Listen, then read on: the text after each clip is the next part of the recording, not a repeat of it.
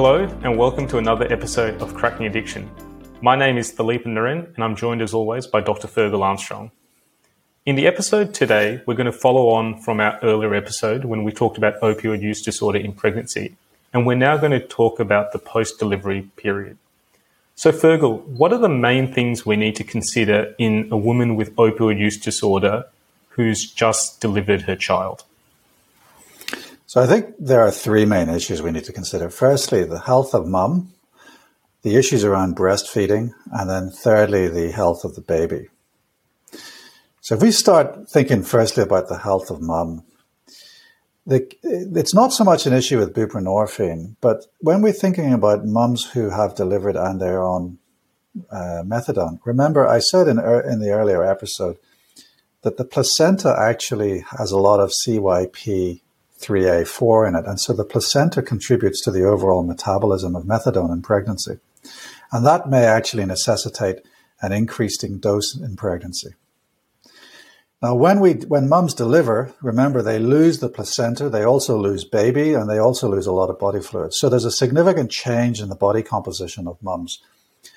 And so those two factors may then contribute to an elevation in the plasma concentration of methadone, which may then cause mum to feel drowsy. So immediately after delivery, and really also for a period up to 12 weeks after delivery, there are changes in the uh, body composition of mum, the, the, fluid balances of mum, and which basically means that for the same level of um, methadone, you may be experiencing different plasma concentrations, and we need to be mindful of that. So, I think really it, it, it behoves mums to be carefully monitored, certainly daily in the first uh, the first uh, three or four days, and then definitely weekly for at least the next twelve weeks, because with this uh, elevation in plasma methadone concentration, mum may become drowsy, so we need to be looking out for that. There are there are various ways of managing the potential risk for for drowsiness in mums after delivery, and I've seen all three methods work. So I've seen mums just stay on the same dose of methadone. I've seen mums reduce their methadone dose a little bit, and I've seen mums reduce their dose by fifty percent immediately after delivery. And then over time, the dose of methadone is then recalibrated to mum's requirements, or, uh, you know, over the next 12 weeks.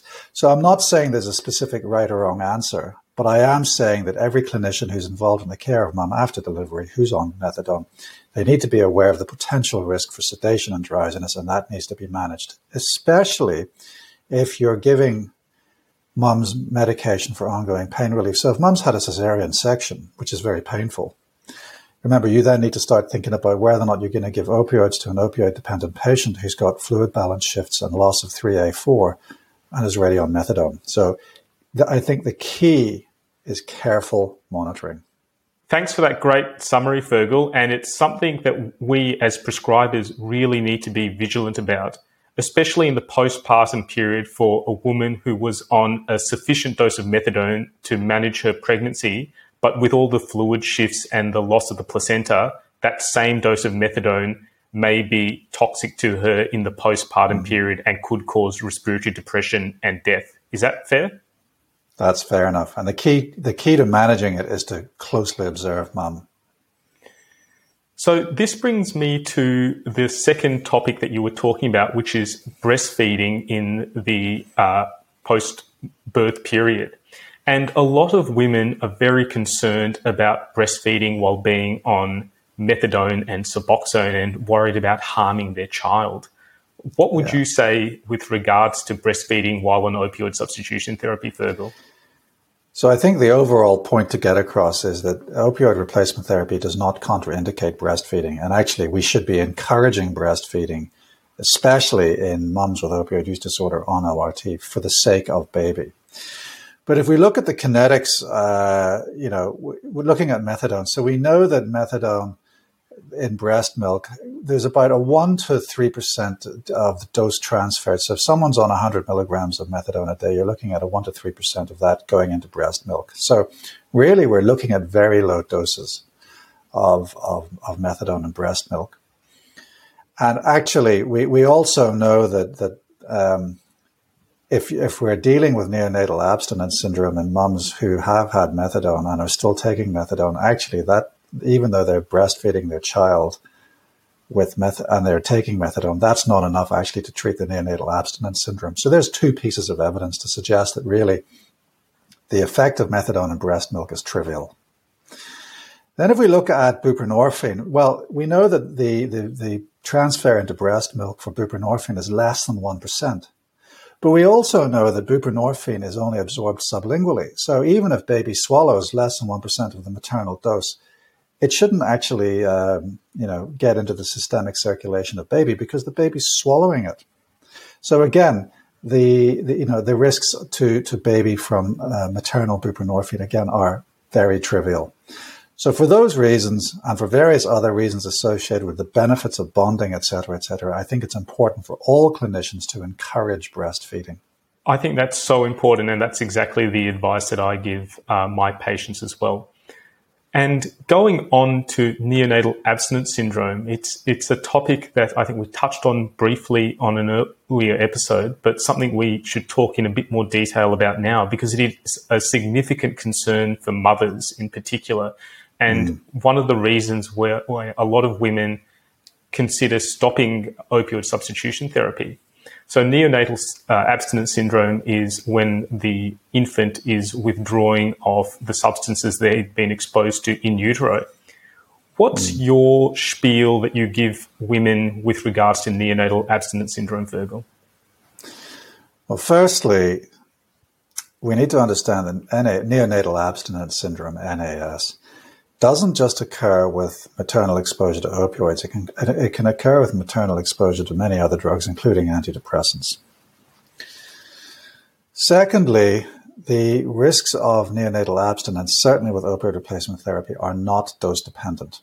So lowering the dose of any opioid replacement therapy during pregnancy is not going to reduce the child's risk of developing NAS. Uh, whilst there is a, a, higher risk for mums, sorry, for babies of developing neonatal abstinence syndrome with methadone than buprenorphine, the, the, the risks of withdrawal in pregnancy are greater than the risks of neonatal abstinence syndrome after delivery. At the end of the day, neonatal abstinence syndrome is a treatable condition, whereas withdrawal in pregnancy can actually cause miscarriage.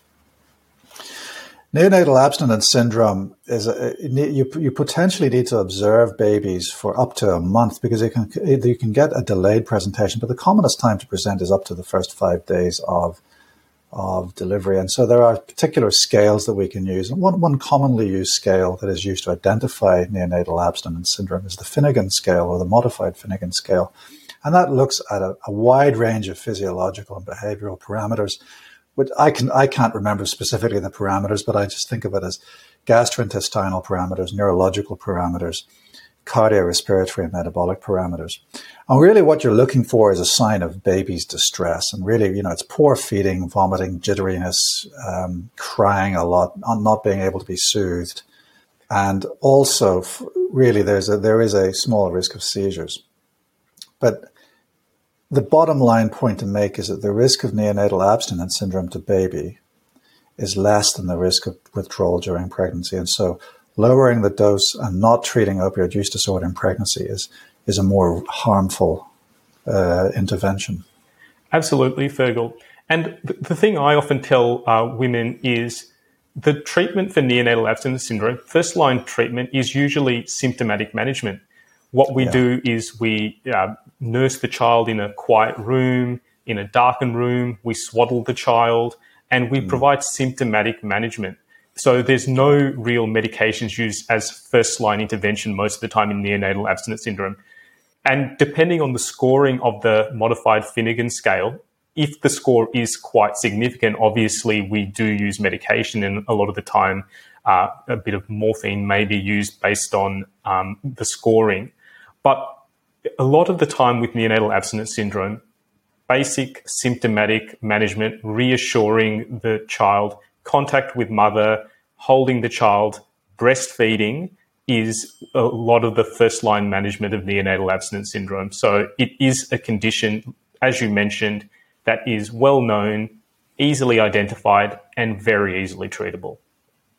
Yeah, yeah, and and and really that feeds back to you know the fact that breastfeeding is so important. Um, and really, breastfeeding and the delivery of methadone via breast milk hasn't actually been shown to improve the outcomes of NAS, but it, it, but breastfeeding per se has been shown to improve outcomes in NAS.